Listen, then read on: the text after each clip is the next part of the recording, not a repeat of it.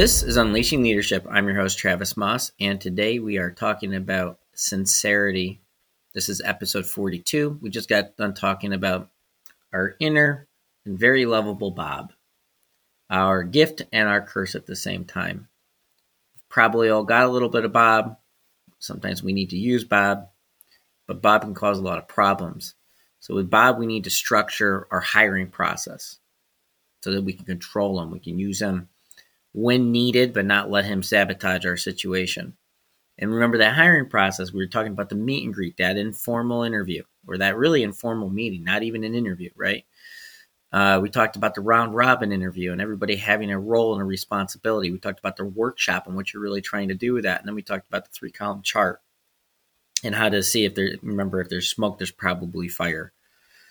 But how do we really connect with people? What is the magic behind this? Because that was kind of Bob's power. He could connect with people. But the problem is, is that in connecting with people, he was kind of um, overselling the situation right? Or or creating a scenario where he connected with somebody, but the company didn't connect with somebody. So we're asking other people to come in on this, and we're asking other people to connect with connect. And what is this something that only certain people can do? And I've now trained people on this, and I think that this is something that anybody can do. Uh, but it's skills. You have to learn these skills. think about why. Go back to the why you're doing something. What what is the why behind the business? And think about all the buzzwords that we use to explain that why. And think about the difference between values and virtues. You know, we, we did the all episodes on all of these topics. Stop fluffing. So this is where the skill starts. You stop fluffing. I don't need to fluff to impress you. Because frankly, Everybody's fluffing. That's not impressive anymore. You know what's impressive? Looking somebody in the eyes and telling them how it is. That's what's impressive. Because it doesn't happen so much anymore. So you cut out the buzzwords and you do two things. You genuinely get interested in the person. Genuinely interested in the person. Not just like, you know, I got to check a box but I, I really want to know who this person is. We do this all the time with resumes. We're, we're so concerned about the credentials. We're so concerned about the degrees and all that kind of stuff. We don't look at the other stuff around who that person is. We're filtering all that other stuff out and we're just going after these kind of hot button things or hot ticket things. Who are you comparing that person to then? You know, it's we're, we're not giving ourselves a chance to really be interested in a person. And then number two, you let them know that you are genuinely interested in them. And this sounds easy. Okay, well, I can just tell them. But you don't hear what I'm saying.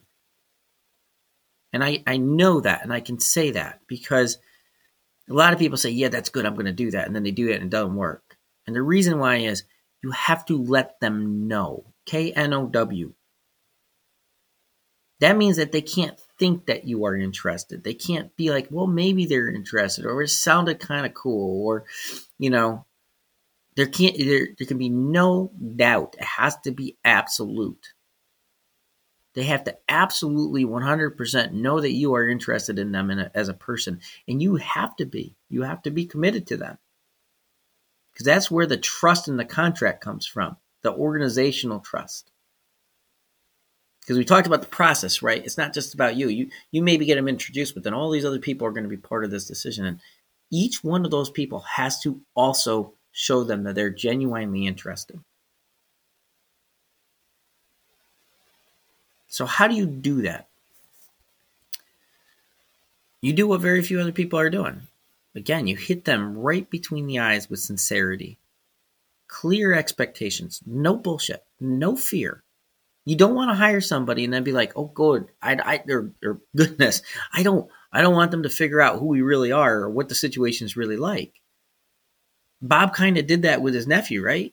He hires the guy. The guy gets in there and goes, "Holy shit, what did I walk into?" You don't want that. No fear like that. No, you tell them right in the beginning. Here's the situation: the good, the bad, and the ugly. You want to deal with it? Here's the reward if you want to deal with it.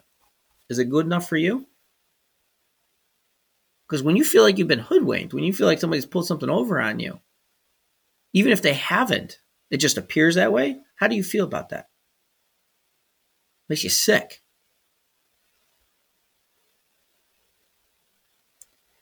You gotta approach this, you know, funny analogy, but you gotta be like a 40 year old single parent on a first date. You don't have any time to waste playing games. You shoot it straight or you move on, Buster. The experience most people get in business is just robotic and shallow. The recruiter doesn't care who you are. You are just a number to them. I promise you, you are a number to them. That's how they get paid. The business doesn't really care who you are. You just fill a position. That's all you do. You fill a position. Businesses have hundreds of employees, thousands of employees, hundreds of thousands of employees. It's a number. It's just a position. The buzzwords are giving you those aren't those aren't really virtues or values. I mean, they're they. I guess they fit the values, right? The buzzwords are the fluff. They are the branding. That's not how they live. Very, very few companies actually live by all those buzzwords. Why do they use them then? Because they sound good and everybody else is using them. You know when somebody's really genuinely taking an interest to you. You can feel it. It gives you that jolt of electricity whether you like them or not, you feel it. If you're if if you're interviewing somebody who's a jackass, that jackass knows you're after them. They know that they don't want to deal with you anymore. They feel the electricity. Good. That person's out of your life. You get somebody though who's not, who really fits this framework, the hungry, humble, smart framework, and they feel like you're really into them. They feel that electricity too, and and it's it's really quite for most people, it's quite intoxicating because you don't get it very often. All right, so the book says a couple of things. It says scare people with sincerity. Stop trying to filter based on the obvious. We talked about this. Stop trying stop worrying about the credentials, the degrees and start looking at the person as a person. Someone with a history in the future, someone with failures and accomplishments. Why is this person interesting? What about them? Did they mention something in their cover letter? Did they mention something on their fringes? Did you look up online and find something? Or did you just walk in with the resume and start reading down the list? So tell me about this job. Find something real about them and connect with them. I know you got 100 resumes to look through. The thing is, you don't have to look through 100 resumes. You don't have to grind so much. If you start finding the right people, if you start looking for people that you want to connect with, the same amount of energy you'd put finding, you know, somebody to go on a date with, you need to put that into finding people for um, your recruiting. What about that person is putting, you know, what are they putting forward that makes you want to know more about them? Then tell them. Tell them about what is interesting to you and why, and why you actually want to talk to them. It's got to be something outside of the job, right? It's, geez, you know, I see here that you played college football and you got 3.7 GPA and you've got a quote in your cover letter about something your coach said. Tell me more about that. Or, geez, it says here that you're super competitive. Tell me about that. How do you, you know, how does that work with kind of what you do for a living? And when you get the chance to, count, to talk to them, the first encounter is like that first date we talked about. Who are you really? This is who we, we really are. And if you're going to hang with us, this is what it's going to be like. There's no promises. I'm not making any sales. I just want to have a conversation, kind of like I ran into an old college friend. What you been doing? What have I been doing? Should we continue to hang out or have our lives gone in different directions? That's what you're trying to do there. The book also says make people uh, answer questions in non-generic ways and repeat the questions. So you got to be aggressive. You can't let people fluff you. But sometimes it's hard. You're not really certain if they're fluffing or saying what you want to hear, or if they're really being honest and straightforward about it. So, and and pr- prospective employees, I think candidates, people who are interviewing, are geared to kind of tell you what they think that you want to hear. So keep asking one, two, and three levels in. And if it pisses them off, you let them walk. Because that tells you what you need to know, right? Why are you why are you poking at me? Well, geez, I'm either poking at you because I don't believe what you're saying, or I'm unsure about what you're saying, or I'm poking at you to see how you'll react if you get poked at. Because guess what? In life, you get poked at. so you got to be authentic. I want to make sure you're authentic. But number two, I want to make sure you can handle being poked. Are you humble enough to be poked at? And it's less about the responses. You want them to have good responses, but it's less about the, the good response might be, I don't know, I never thought about that. That might be a perfectly good response for something. So it's less about the response and more about how they carry themselves and handle the situation.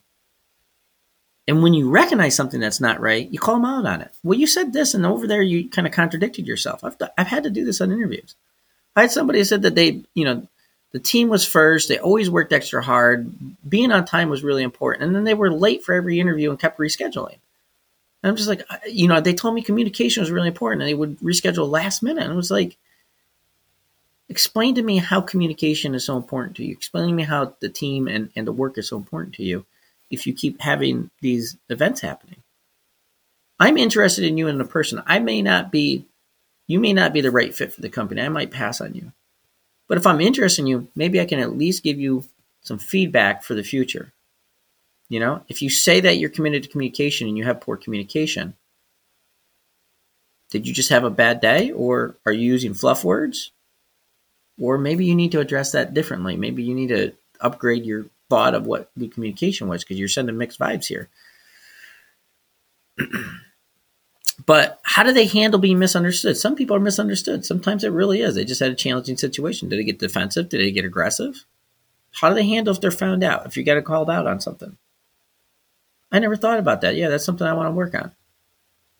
How do they handle the feedback? book also says make it obvious in interviews that even if they bluff through it, a jackass won't be able to hang with the team. They're going to be exposed. Listen, we have a culture and we're very proud of this. Personal and professional development, that's our thing. And being part of this, being a part of our culture, our company, means that you're going to take personal ownership and accountability. And one thing that you're going to find out quickly if you join our team is that your coworkers will push you. And as good as you think you might be, there will be people here better than you, and they will push you. And you're going to be expected to push yourself and you're going to be expected to perform at their standards. Not about make, making me happy, it's about making your teammates happy. You have to be able to handle this. Constant improvement, constant feedback, constantly people better than you in the room. Don't matter who you are. It's a fast pace and you got to be able to keep up. And if you need all the attention, if you need the big title, if you want to get the accolades and the money without the work, if you're not committed to your teammates, if you get jealous, you're not going to want to be here.